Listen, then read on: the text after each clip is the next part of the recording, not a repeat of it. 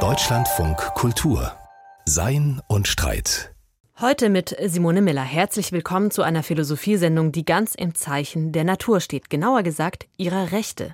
Sollten wir der Natur mehr Rechte zusprechen, als sie im Moment besitzt? Sollten Flüsse, Wälder, Wiesen, Meere mit eigenen Rechten ausgestattet werden? Sollte ihnen sogar eine Art von Integrität zugestanden sein?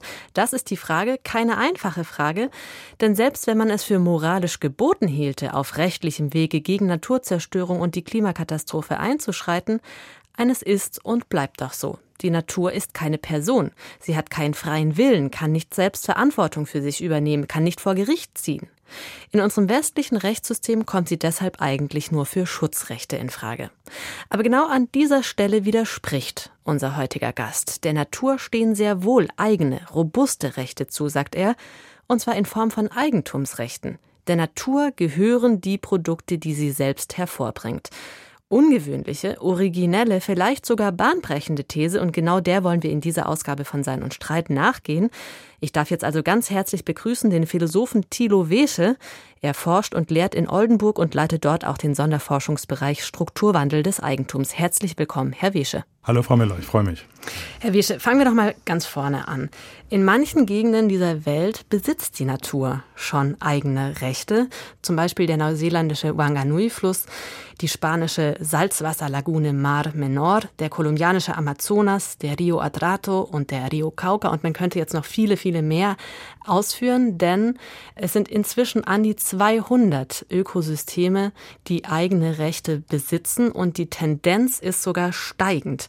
In den meisten Fällen war das oder ist das möglich, weil diesen Ökosystemen ein Eigenwert zugesprochen worden ist. Also zum Beispiel wird in Bolivien und auch in Ecuador die Pachamama, die Mutter Erde, als heilig betrachtet und in diese Heiligkeit, dieser Eigenwert der Pachamama wurde sogar in der Verfassung verankert.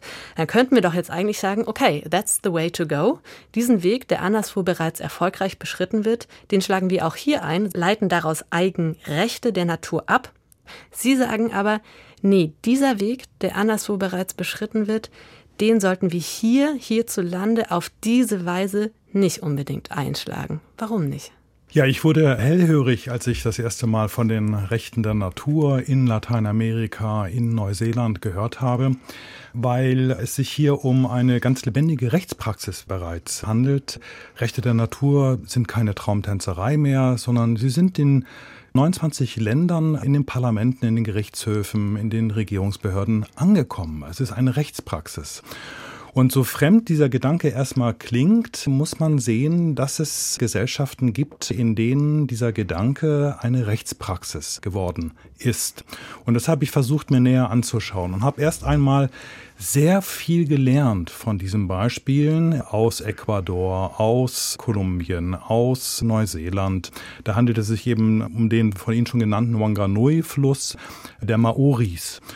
Ich habe gesehen, dass in all diesen Beispielen die Rechte der Natur mit der Erwartung eines alternativen Naturverhältnisses verbunden war. Und das hat mich interessiert. Also wie können die Rechte der Natur dazu beitragen, dass wir ein anderes Verhältnis zur Natur gewinnen? Das heißt kein bloß instrumentelles. Ganz richtig, ganz richtig. Also es geht äh, darum, dass man den normativen Eigensinn der Natur anerkennt. Das heißt, dass man sieht, dass die Natur an sich schützenswert ist. Sie ist nicht nur schützenswert, insofern sie als Rohstofflager, als Abfallhalde oder als Verwertungsquelle uns dient, sondern sie verdient an sich einen Schutz. Gleichzeitig sagen Sie aber auch, diesen Weg, der über den Eigenwert der Natur geht und aus dem Eigenwert Eigenrechte ableitet, der ist uns auf diese Weise innerhalb unserer Rechtslogik versperrt. Warum sagen Sie das? In den bestehenden Beispielen beruft man sich sehr häufig auf religiöse Glaubensgewissheiten. Das ist bei Pachamama in Lateinamerika der Fall, wenn man davon ausgeht, dass die Mutter Erde, Pachamama eben, den Ursprung unserer äh, Natur äh, darstellt. Das ist bei den Maoris so, wenn sie sich vorstellen, dass ein Fluss schützenswert ist und eigene Rechte verdient, weil ihre Ahnen in dem Fluss leben. Das sind durchaus berechtigte Vorstellungen in den jeweiligen gesellschaftlichen Kontexten. Wir im globalen Norden, in säkularen Gesellschaften in der Regel, können auf diese Glaubensgewissheiten nicht zurückgreifen und damit scheint zunächst das Thema erledigt zu sein, ne? weil wir eben diese maorischen, lateinamerikanischen Göttervorstellungen nicht mehr haben, haben wir mit den Rechten der Natur eigentlich nichts zu tun. Und dagegen habe ich versucht zu argumentieren und nach Gründen zu fragen, die sich aus unseren eigenen gesellschaftlichen Kontexten herleiten. Und da wir nun mal in Eigentumsgesellschaften im globalen Norden leben und weil Eigentum eigentlich die Ursache unserer Ökologiekrisen ist, dachte ich, da muss man an dieser Schraube drehen einfach. Deswegen kam ich auf den Gedanken, sollten wir doch von den Eigentumsvorstellungen aus versuchen, der Natur eigene Rechte, nämlich Eigentumsrechte zu verleihen. Das ist ein sehr spannender Gedanke, den wir jetzt näher verstehen wollen. Sie sagen also, die Rechte der Natur müssen sich aus der jeweiligen Kultur, aus der jeweiligen Rechtslogik ergeben. Und ihre zentrale These ist nun, die Rechte der Natur, die sind nicht nur vereinbar mit unserer westlichen Rechtskultur, sondern ihr bisheriges Fehlen bedeutet sogar einen inneren Widerspruch unseres aktuellen Gesetzesrahmens. Sehr interessante These. Sie sagen, in unserem Rechtssystem ist es nämlich so, wenn eine Person einen neuen Wert schafft, und zwar durch eigene Arbeit, dann ist diese Person automatisch Eigentümerin dieses neu geschaffenen Werts. Kleines Beispiel, wenn Sie am Strand Bernstein sammeln und daraus eine Kette machen, dann ist diese schöne Kette automatisch Ihr Eigentum, weil diese Kette eben nur durch Ihre eigene Kunstfertigkeit hervorgebracht worden ist. Und Sie sagen jetzt weiter, diese Regel, also dass Wertschöpfung Eigentum rechtfertigt, diese Regel muss, damit sie nicht widersprüchlich angewandt wird, auch für die Natur gelten. Das müssen Sie jetzt besser erklären. Inwiefern erarbeitet die Natur denn Eigentum? Die von Ihnen beschriebene Werttheorie des Eigentums das heißt, die Regel, dass wer einen Beitrag zur Wertschöpfung leistet, eben auch ein Eigentum an den geschaffenen Werten hatte, findet sich in zahlreichen Beispielen in Geschichte und Gegenwart. Und zwar gewissermaßen parteiübergreifend. Ne? Das finden Sie in der katholischen Lehre des göttlichen Eigentums bei Thomas von Aquin im Mittelalter schon. Das finden Sie aber auch in der feministischen Theorie von Nancy Fraser beispielsweise an der Kritik der entgeltlosen Sorgearbeit. Das ist eben ungerecht, weil Frauenarbeit, Sorgearbeit einen Beitrag zur gesellschaftlichen Wertschöpfung leistet. Und deshalb ergeben sich eben auch für Frauen in der Sorgearbeit eigene Rechte. Das finden Sie auch in der Kritik bei Thomas Piketty zum Beispiel an den Erbengesellschaften. Es widerspricht unseren Verständnis von Leistungsgerechtigkeit, dass diejenigen, die einen Beitrag zur Wertschöpfung leisten in der Gesellschaft, schlechter abschneiden als diejenigen, die reines Kapitaleinkommen besitzen, also ohne Leistung immer reicher werden. Warum? Weil es eben aus dem Beitrag der Wertschöpfung bestimmte Ansprüche gibt. Und man könnte noch ganz viele Beispiele dafür nehmen. Dieser Gedanke, dass man ein Recht auf die Ergebnisse des eigenen Tuns hat, ist die Grundlage unserer Eigentumsrechte. Das können Sie im Patentrecht ausbuchstabieren, das können Sie im Urheberrecht ausbuchstabieren. Die Überlegung ist, wie kann man sozusagen diesen Gedanken übersetzen auf die Ökosystemdienstleistungen, mit denen eben die Natur zur Wertschöpfung beiträgt und zwar einen ganz wichtigen Beitrag leistet, ohne den Menschen gar nicht überleben können. Machen wir das doch mal an einem konkreten Beispiel. Also wenn Sie nun sagen, ein Baum liefert eine Ressource, nämlich Holz. Dann können wir jetzt fragen, okay, wodurch genau wird jetzt diese Ressource produziert? Und die tiefere Antwort wäre dann durch die Photosyntheseleistung des Baums. Dann würden Sie also sagen, es gibt eine Naturleistung, nämlich die Photosynthese, die einen Wert schöpft, nämlich das Holz. Und deswegen, weil diese Naturleistung, nämlich die Photosynthese, für den Menschen unverfügbare Arbeit ist, also wir können nicht selbst im Labor Holz herstellen, jedenfalls bisher noch nicht, deshalb ist dieses durch den Baum hergestellte Holz wertgeschöpft durch den Baum selbst und deswegen soll der Baum dieses Holz auch selbst als Eigentum aneignen können. Habe ich das richtig zusammengefasst? Ja, richtig, bis vielleicht auf einen Punkt äh, bin ich immer sehr vorsichtig. Ich würde nie sagen, dass die Natur ein Handlungssubjekt ist, also dass die Natur arbeitet, dass die Natur einen Wert erzeugt, sondern durch die Natur, ich rede ganz bewusst in diesem passiven Sinne, durch die Natur werden Beiträge zur Wertschöpfung geleistet. Beispiel Baum. Der Baum liefert eben nicht nur Rohstoff Holz, sondern durch das Wurzelwerk schützt der Baum vor Erosion. Durch wahrscheinlich Früchte hilft er uns, die Ernährungssicherheit sicherzustellen. Ganz wichtig natürlich Photosynthese, dass äh, der Baum äh, Kohlendioxid in Sauerstoff umwandelt. Und es geht mir gar nicht so sehr um den einzelnen Baum, sondern um das Ökosystem. Das heißt, äh, um die umliegenden Bäume ebenso. Aber eben auch Moos oder Pilze. Alles, was zu diesem Lebensraum gehört. Wir bedienen uns dieser Ökosystemdienstleistungen nicht in einen unmittelbaren Sinne. Das Beispiel von Ihnen war ja das Holzbeispiel. Wir bearbeiten das Holz. Und das gilt für jegliche natürlichen Rohstoffe, die wir nie in ihrer vermeintlichen Reinheit, Ursprünglichkeit und Unversehrtheit gebrauchen und auch verbrauchen, sondern immer dadurch, dass wir sie verarbeiten und das bearbeiten. Stimmt natürlich. Ne? Wir stellen uns nicht unter das Blätterdach eines Baums, sondern wir benutzen das Holz, um ein Haus mit einem dichten Dach zu ja. bauen. Genau, und dadurch ergeben sich eben zwei Folgen. Das eine ist, indem Menschen äh, die äh, natürlichen Ressourcen bearbeiten, haben sie Kraft dieser Arbeit ein Recht auch daran, diese Naturgüter zu nutzen, zu gebrauchen. Aber, und darauf kommt es mir an, es gibt eben auch eine zweite Folge. Diese Regel, dass wer einen Beitrag zur Wertschöpfung leistet, eben auch ein Recht auf das Eigentum hat, wird damit auf den Bereich der Natur angewandt. Und dann gilt eben die Regel auch ebenso für die Natur. Das heißt, wenn wir die Natur gar nicht bearbeiten würden, dann würden eben der Natur auch keine Eigentumsrechte zustehen. Aber wenn Menschen Eigentumsrechte für sich beanspruchen und wenn sie natürlich Ressourcen bearbeiten, dann gibt es keinen Grund dafür, der Natur diese Eigentumsrechte vorzuenthalten.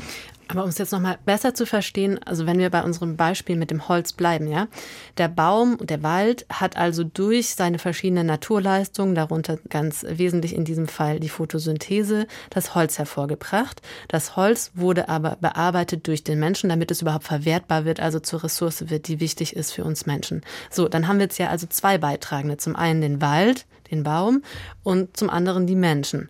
Heißt das dann, dass das Eigentum, das dabei entsteht, geteiltes Eigentum ist? Ganz richtig. Es handelt sich im Grunde um gemeinschaftliches Eigentum. Die Naturgüter gehören auch den Menschen, insofern sie sie eben bearbeiten. Aber sie sind nicht alleinige Eigentümer. Die Naturgüter gehören auch der Natur. Es handelt sich um geteiltes und gemeinschaftliches Eigentum. Und das heißt, wenn Menschen Naturgüter verbrauchen und gebrauchen und nutzen, dann nutzen sie immer auch fremdes Eigentum. Und fremdes Eigentum verpflichtet immer die Nutzer dazu, es sorgfältig zu behandeln, das heißt nachhaltig zu nutzen.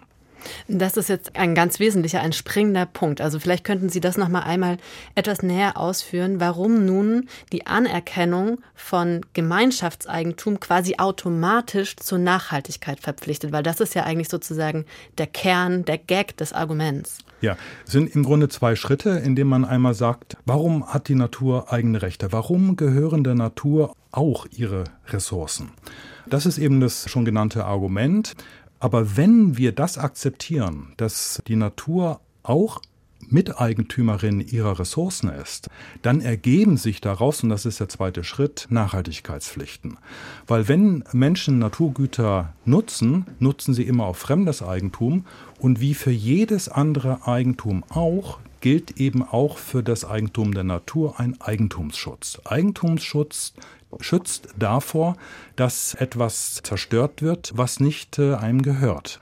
Also wenn, können Sie viele Beispiele nennen, wenn Sie ein Buch aus der Bibliothek entleihen, wenn Sie sich ein Fahrrad von der Freundin leihen oder wenn Sie sich ein Auto mieten, dann können Sie eben das Buch und das Fahrrad und das Auto nutzen, aber Sie sind verpflichtet, es eben sorgfältig zu nutzen, es nicht zu beschädigen, nicht einfach eine Seite rauszureißen, nicht einfach zu unterstreichen. Sie dürfen es nutzen, aber eben sorgfältig, nachhaltig. Und genau das Gleiche gilt für die Naturgüter, wenn denn die Naturgüter auch auch Miteigentum der Natur sind. Das heißt, um es dann nochmal ganz konkret an unserem schönen Baumwaldbeispiel zu machen, also im Moment ist es so, dass eine Waldbesitzerin, die kann mit ihrem Wald anstellen, was sie möchte. Theoretisch könnte sie ihn auch vollständig roden und ganz andersweitig nutzen, den Boden, den Grund, der dann übrig bleiben würde. Angenommen, wir würden jetzt in einer Welt leben, die die Miteigentumsrechte dieses Waldes anerkennen würde, welche Konsequenzen hätte das dann für die Waldbesitzerin? Erst einmal kann sie ihr Eigentum, den Wald, die Bäume, nicht unbegrenzt verwenden, sondern eben nur unter Auflagen der Nachhaltigkeit. Und das heißt, sie kann durchaus einen Baum fällen. Und es ist nun mal so, dass wir Ressourcen brauchen einfach. Ne? Also wir sitzen auf Stühlen, die sind aus Holz, wir sitzen an Tischen, die sind aus Holz, wir brauchen diese Ressourcen. Nachhaltigkeit bedeutet dann eben, dass ein Baum sehr wohl gefällt werden darf, aber er muss sich auch regenerieren können. Nicht der einzelne Baum, sondern der Wald. Der Wald muss sich regenerieren können. Das ist eine nachhaltige Nutzung eben einer regenerativen Ressource wie Holz. Wenn wir also dann so sprechen, der Wald ist Miteigentümer seiner eigenen Ressourcen, was heißt es dann konkret? Sie haben mich ja vorher schon darauf hingewiesen, wenn man so spricht, dann hört sich das so an, als wäre der Wald eine eigenständige Person. Und in einer gewissen Weise muss er das natürlich auch sein, denn er muss eine Rechtsperson werden. Aber gleichzeitig stehen wir natürlich immer noch vor dem Fakt, dass der Wald nicht vor Gericht ziehen kann, denn er ist ja kein freies Lebewesen, wie wir Menschen freie Wesen sind, freie Subjekte. Das heißt, es stellt sich hier die entscheidende Frage, wie könnten denn diese Eigentumsrechte vertreten werden effektiv? Ja, ganz richtig. Also der Natur gebühren eigene Rechte, in meiner Sicht nicht deshalb, weil sie besondere Eigenschaften besitzt, weil sie eine besondere Lebendigkeit hat, weil sie frei ist, das ist sie eben nicht, weil sie eine gewisse Verletzbarkeit besitzt. Das sind alles, ich würde sagen, moralische, ethische Kategorien, die auch ihre Berechtigung haben, zweifelsohne. Aber um daraus eben ein zwangsbewährtes Recht zu machen, bedarf es eben mehr. Und das ist eben der Punkt zu sagen, dass die Eigentumsrechte der Natur sich aus unseren bestehenden geltenden Eigentumsrechten herleiten. Dann stellt sich eben die von Ihnen aufgeworfene Frage nach der Vertretung. Und da sehe ich das geringste Problem, weil wir kennen in unserer gegenwärtigen Praxis viele Beispiele. Kindeswohl zum Beispiel, ne? dass Kindeswohl stellvertretend für Kinder von anderen wahrgenommen wird. Von den Eltern, aber eben auch äh, von staatlichen Institutionen in Notfällen. Das kennen wir bei Kummerpatienten zum Beispiel, dass Angehörige stellvertretend die Rechte einer Person, eines Menschen wahrnehmen, der nicht mehr dazu in der Lage ist. Und wir brauchen auch gar nicht diesen Gedanken der Rechte der Natur, der ökologischen Eigenrechte, wie man auch sagt. Schutzrechte allein reichen aus. Also wenn wir sagen, es gibt Naturschutzrechte, es gibt Tierschutzrechte, ohne dass Tiere Rechtsträgerinnen sind, dann verstehen wir das auch so, dass Menschen Institutionen, Behörden stellvertretend für Tiere vor Gericht ziehen können, aber in Parlamenten auch stellvertretend Schutzrechte beschließen. Der entscheidende Punkt ist aber bei den Rechten der Natur, wo es sich nicht nur um konventionelle Schutzrechte handelt, sondern, wie Sie sagen, dass die Natur, das heißt bestimmte Ökosysteme, eigene Rechtsträgerinnen sind, ist der, dass sich hier die Natur und Menschen auf Augenhöhe begegnen. Sie sind Mitglieder der gleichen Rechtsgemeinschaft. Und genau da würde ich jetzt gerne noch eine vertiefende Frage anschließen. Es gibt nämlich noch einen Punkt, den ich nicht ganz verstanden habe. Und dazu muss ich noch mal einen Schritt zurücktreten. Wir haben vorher gesagt, Wertschöpfung durch Arbeit rechtfertigt Eigentum. Und wenn wir jetzt fragen, warum ist das so? Warum rechtfertigt Arbeit die Aneignung eines neu geschöpften Werts? Dann kommen wir darauf zurück, dann werden wir sehen, dass das zugrunde liegende Recht, aus dem dieses Aneignungsrecht abgeleitet ist, das Freiheitsrecht ist.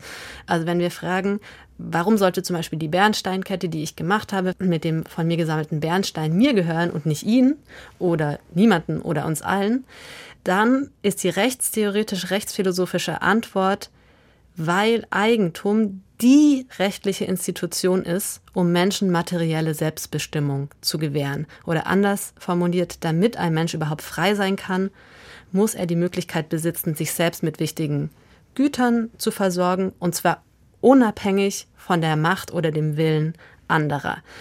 Das heißt, wenn in unserem Rechtssystem die Regel aufscheint, Wertschöpfung rechtfertigt Eigentum, dann wird diese Regel letztendlich begründet durch das Recht auf materielle Selbstbestimmung, durch das Recht auf Freiheit. Das war jetzt sehr verkürzt und komprimiert. Ich erlaube mir das, denn ich will auf diese Frage heraus. Wenn also dieses Eigentumsrecht letztendlich auf dem Recht auf Freiheit beruht, dann sprechen wir ja von einer rechtsphilosophischen Konstruktion, die immer vom mündigen Menschen her denkt.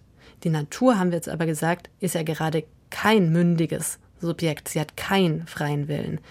Wie kann dann diese Rechtskonstruktion auf die Natur übertragen werden? Also ist es nicht ein Kategorienfehler? Würde man da nicht Äpfel wie Birnen behandeln? Könnte der Gesetzgeber nicht einfach sagen, okay, diese Regel Wertschöpfung rechtfertigt Eigentum, die bezieht sich ihrer inneren Begründungslogik her immer auf die Spezies Mensch. Deswegen bleibt die Kategorie Natur von dieser Regel ausgeschlossen.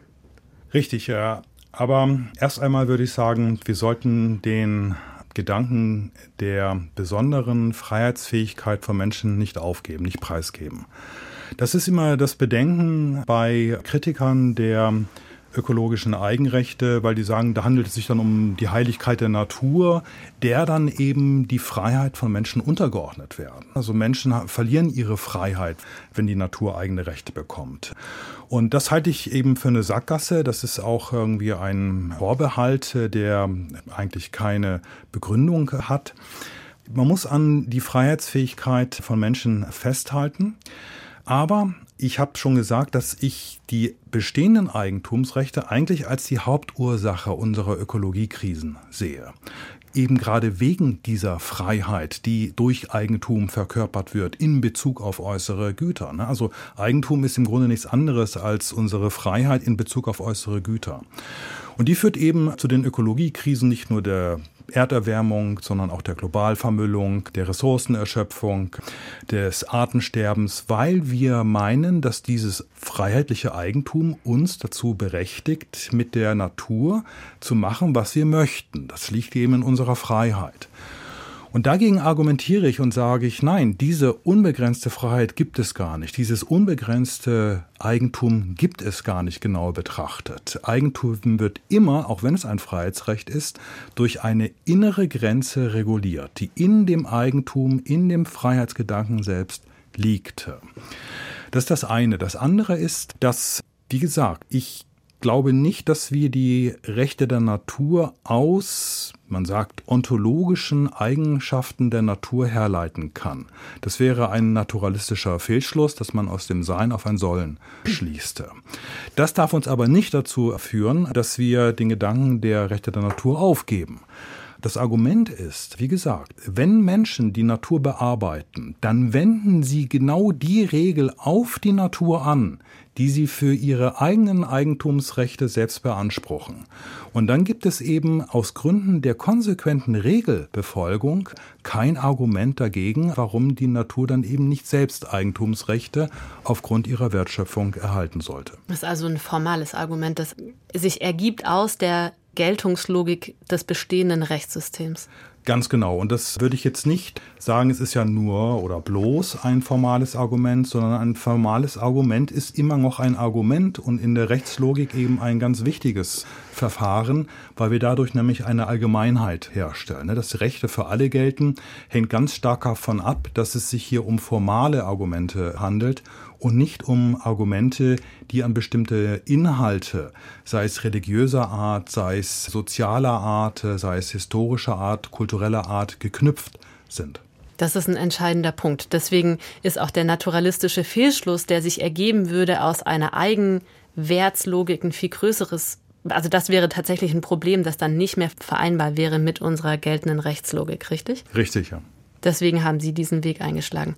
So, das heißt, ich würde jetzt mal sagen, wir haben so die Grundzüge ihres Arguments jetzt durchdrungen und was wir unbedingt machen sollten gleich ist zu fragen, was hätte das dann eigentlich für Konsequenzen für die Praxis? Wie könnte eine Praxis aussehen, die sich ergibt aus diesen Art von Eigentumsrechten der Natur? Erlauben Sie mir aber davor noch eine andere Frage, die Sie eigentlich auch schon mehrfach angesprochen haben. Und zwar sagen Sie ja selbst, die bislang geltenden Eigentumsrechte sind Teil des Problems, sogar wesentlicher Teil des Problems. Es ist so schlecht bestellt um den Umwelt- und Klimaschutz, weil die Eigentumsrechte eben so stark sind. Dann könnte man ja auch auf die Idee kommen, ha, müssen wir dann nicht ganz anders vorgehen? Wäre es nicht vielleicht sogar klüger, Eigentumsrechte zu schwächen? Und über die Schwächung von Eigentumsrechten die Natur, die Ökologie, das Klima zu schützen. Warum halten Sie das für eine falsche Konsequenz? Ich möchte betonen, dass ich die Rechte der Natur und insbesondere die Eigentumsrechte nicht für das einzige denkbare und wünschenswerte Naturverhältnis halte. Unsere Naturbeziehungen erschöpfen sich nicht in Rechtsverhältnissen und erst gar nicht in Eigentumsverhältnissen. Wir können die Natur wertschätzen aufgrund ihrer Schönheit. Wir können uns an der Natur erfreuen. Wir können über die Natur staunen. Wir können Demut vor ihr haben. Wir können uns in eine Landschaft einfühlen. Das sind ganz wichtige Kompetenzen für unsere Fähigkeit, die Natur als eine eigene Größe anzuerkennen. Das sind sozusagen ethische, moralische äh, Naturverhältnisse. Ganz wichtig. Aber ich wandle jetzt ein Zitat leicht ab. Der Weg in die Klimahölle ist gepflastert mit guten Absichten. Weil wenn es ernst wird, ne, wenn es hart auf hart kommt, dann haben diese moralischen und ethischen Naturverhältnisse immer das Nachsehen gegenüber Systemerfordernissen und das heißt insbesondere gegenüber Eigentumsrechten. Wenn Staaten, wenn Unternehmen ihre Eigentumsrechte geltend machen, dann ziehen Nachhaltigkeitsbelange immer den kürzeren. Und deswegen, glaube ich, muss man an den Eigentumsrechten ansetzen. Sie nicht schwächen, sondern das Eigentum mit den eigenen Waffen schlagen. Das scheint mir der richtige Weg zu sein. Ich hatte mich als Kind immer gefragt, um einen Vergleich einzuführen, wie ist das Segeln möglich, wenn der Wind immer nur in eine Richtung bläst? Kann man dann immer nicht nur in eine Richtung segeln? Man kann doch dann in verschiedene Richtungen segeln. Man kann sogar gegen den Wind segeln. Und das liegt daran, dass man die Kraft des Windes selber nutzt. Dass man gegen den Wind nur mit der Kraft des Windes segeln kann. Und ich glaube, das gilt auch für sozialökologische Transformation, dass man die normativen Grundlagen einer Gesellschaft selber nutzt, um diese Gesellschaft zu verändern, um sie zu transformieren in Richtung Nachhaltigkeit. Das ist ein sehr schönes, auch einleuchtendes Bild. Ich würde Sie noch gerne ansprechen auf eine benachbarte Debatte. Wir haben im Moment noch relativ wenig unterschieden zwischen verschiedenen Eigentumsformen. Also wenn wir an Eigentum denken, dann denken wir meistens automatisch an Privateigentum. Aber es gibt daneben natürlich auch noch andere Formen des Eigentums, wie zum Beispiel Gemeineigentum und auch öffentliches Eigentum. Und um das Gemeineigentum rankt sich seit Jahren eine lebhafte Debatte, die wird meistens unter dem Stichwort von Commons oder von Allmende geführt.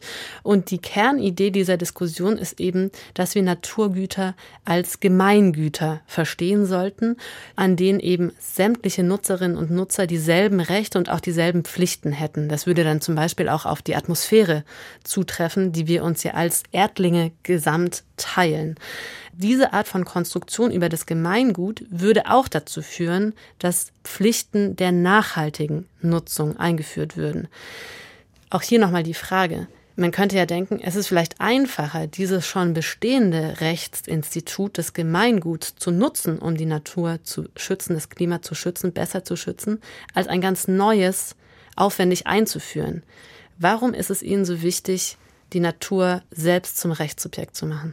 Aus zwei Gründen. Der eine Grund ist, dass ich mit den Eigentumsrechten der Natur im Grunde keinen neuen Gedanken erfinde, sondern wenn man genau schaut, wie werden in indigenen Gesellschaften die Rechte der Natur begründet, dann heißt es ganz häufig, der Fluss gehört den Ahnen, die in dem Fluss wohnen. Die Wälder gehören der Schöpferin dieser Wälder. Auch da werden indirekt Eigentumsrechte angesprochen, dass nämlich die Naturgüter den Ahnen, den Göttern, den Schutzheiligen gehören. Das ist also eine ganz tiefe Intuition, die wir nicht nur jetzt in indigenen Gesellschaften finden, sondern auch in Gesellschaften des globalen Nordens. Und mir kommt das auch an, wie können wir diesen Gedanken, wie können wir diese Intuition in ein Argument ummünzen, damit wir sozusagen sie auch in unseren bestehenden Rechtsordnungen geltend machen können. Es ist kein neuer Gedanke, es ist eben gerade nur ein neuer Weg, einen alten Gedanken zu aktualisieren. Das andere ist, und jetzt überlege ich kurz, was war der Punkt? Gemeingut. Gemeingut. Der zweite Punkt, den ich meine, ist Almende und die Commons eine durchaus berechtigte Praxis. Aber auch hier würde ich sagen, wenn es hart auf hart kommt, dann werden den Eigentumsrechten immer ein Vorzug gegeben gegenüber den Commons und der Allmende. Ich habe zwei Zweifel in Bezug auf Almende und Commons. Das eine ist, manchmal sind sie ein Etikettenschwindel, weil was unter Almende und Commons dann gemeint wird oder Gemeingüter ist Gemeineigentum, dass sozusagen einer Gemeinschaft etwas gehört und dass deshalb eben die Güter dieser Gemeinschaft nicht von Einzelnen aus Gründen des Privatinteresses gebraucht werden dürfen. Dann sollten wir doch einfach diesen Gedanken der Commons und der Allmende auch dann in Begriffen des Eigentums äh, reformulieren. Das hieße, Sie sagen gerade, dieser Einwand wäre ein, eigentlich ein Einwand dagegen, dass man selbst wenn ein Gemeingut-Etikett draufsteht, im Zweifel trotzdem die Ressource erschöpfend oder zerstörerisch behandeln kann. Man tut es dann nur nicht als einzelne Person, sondern als Gruppe. Das kommt hinzu bei Naturgütern in der Tat. Also wenn man zum Beispiel das ist das häufig untersuchte Beispiel von der Nobelpreisträgerin Oström. Wenn ein Dorf dafür sorgt, dass die Fischbestände erhalten bleiben, weil sie eben Allmende sind, weil sie Commons sind, weil sie allen Dorfbewohnern gehören, dann ist damit nicht gesagt, dass diese Dorfgemeinschaft sich auch verpflichtet sieht, Wälder nachhaltig zu behandeln. Das bezieht sich dann immer auf ein ganz bestimmtes Gut. Und es schützt diese Gemeinschaft eben auch nicht davor, dass dann vor der Küste riesige Fischerschiffe alles wegfischen.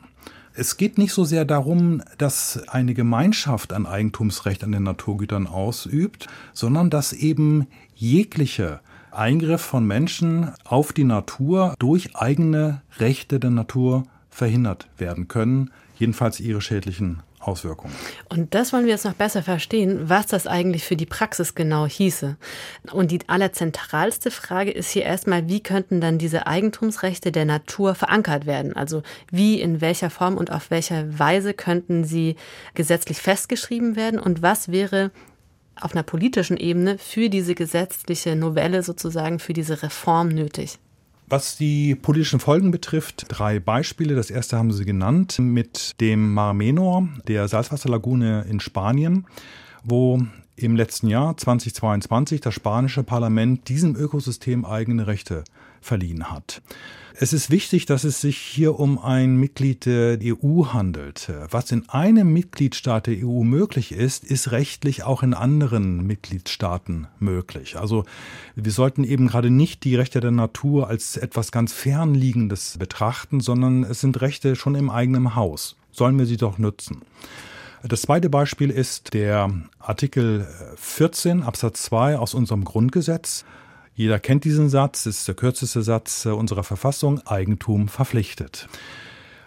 Der Artikel sagt nicht, wozu Eigentum verpflichtet und die bisherige Rechtsauslegung versteht unter dieser Eigentumspflicht eine Pflicht zur sozialen Gerechtigkeit.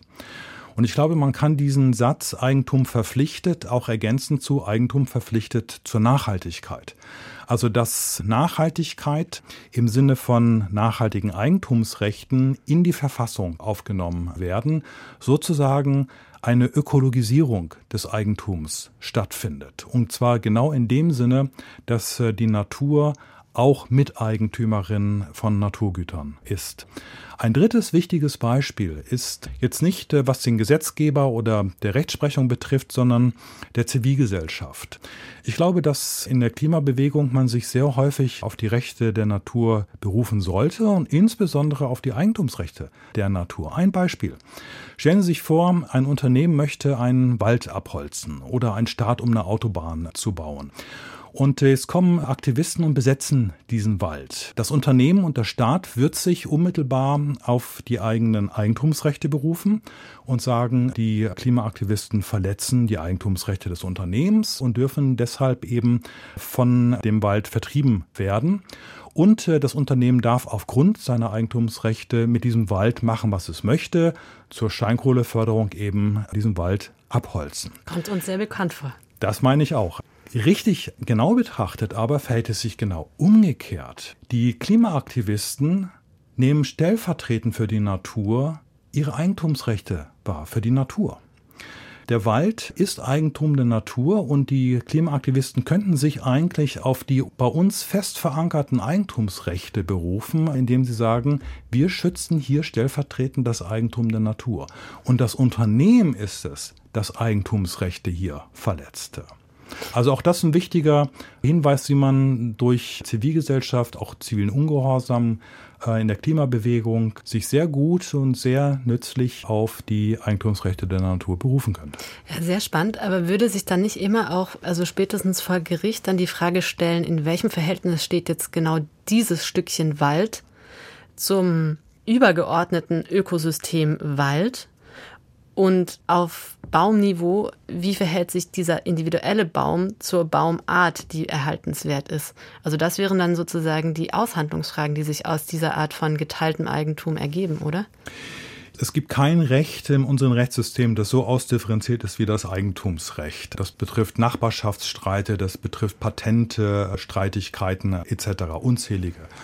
Auch der Konflikt zwischen den Eigentumsrechten der Natur und beispielsweise den Eigentumsrechten der Unternehmens bedarf da natürlich einer Ausdifferenzierung. Und das muss dann eben von Gerichten entschieden werden. Aber entscheidend ist, dass in einer solchen Normkollision das Unternehmen nicht einfach seine Eigentumsrechte geltend machen kann, sondern ein Gericht muss im Zweifelsfall entscheiden. Und so dass sozusagen es eben eine gerichtliche Entscheidung ist und nicht sozusagen nur die Entscheidung eines Eigentümers äh, des Unternehmens ist. Und da stellt sich ja dann auch nochmal die schwierige und wichtige Frage, was müsste denn eigentlich neu geregelt werden und auf welche Art und Weise neu, damit diejenigen, die überhaupt ein Interesse daran haben, diese Rechte der Natur zu vertreten, zum Beispiel NGOs, auch das Parlament, Umweltschutzverbände und so weiter und so fort, damit die auch überhaupt die Möglichkeit dazu hätten. Der wichtigste Schritt ist, äh, dass eben die Rechte der Natur in unsere Verfassung aufgenommen werden, so wie das in Ecuador geschehen ist. Da ist Artikel 71, da werden eben die Rechte der Natur verfassungsrechtlich verankert. Und das ist eben ein ganz scharfes Schwert, das übrigens in Ecuador dazu führte, dass globale Milliarden Konzerne über Nacht äh, ihre Bergbautätigkeit einstellen mussten, weil das Gericht entschieden hatte, damit werden die Rechte der Natur verletzt. Also sozusagen, dass die Eigentumsrechte der Natur in die Verfassung aufgenommen werden, ist ein erster wichtiger Schritt. Und dann abschließend gefragt, Herr Wesche, wenn Ihr Vorschlag tatsächlich umgesetzt werden sollte, hierzulande oder auch eben in der gesamten EU, im gesamten globalen Norden, dann käme das natürlich im echten Paradigmenwechsel gleich. Also das könnte wirklich bahnbrechende Veränderungen nach sich ziehen. Aber von so einer theoretischen Arbeit hin zu wirklich entscheidenden gesellschaftlichen Weichenwechsel ist es natürlich ein langer und oft steiniger Weg. Was wären denn jetzt die ersten Schritte, auf die Sie hoffen würden, die Sie für besonders wichtig erachten würden? Und vor allem noch dazu gefragt, wer sind die entscheidenden sozialen Kräfte, die diesen Transformationsweg bahnen könnten? Lassen Sie mich so beginnen, dass ich die Eigentumsrechte und auch die nachhaltigen Eigentumsrechte nicht als ein Ziel betrachte, sondern nur als Weg. Eigentumsrechte sind nicht an sich erstrebenswert. Aber wie kommen wir aus den Ökologiekrisen hinaus? Wie kommen wir auf den Weg zu diesen Zielen der Nachhaltigkeit, die wir uns gesetzt haben? Und ich glaube, da sind die Eigentumsrechte der Natur ein erster wichtiger Schritt. Die Mehrheit der Menschheit weiß, dass sie Mitverursacher äh, der globalen Erwärmung sind und sie kommen nicht ins Handeln. Warum nicht?